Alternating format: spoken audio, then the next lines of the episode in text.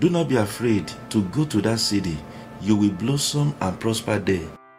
Go take up that job. You will blossom and prosper there. Go to that school. You will blossom and prosper there. Go undertake that journey. You will blossom and prosper there. Since God has spoken to you and He is leading you, everything shall be all right. The God of heaven and earth, who is leading you to that place, will see to it that you blossom and prosper there. Fear not, step out in faith, and everything shall be all right.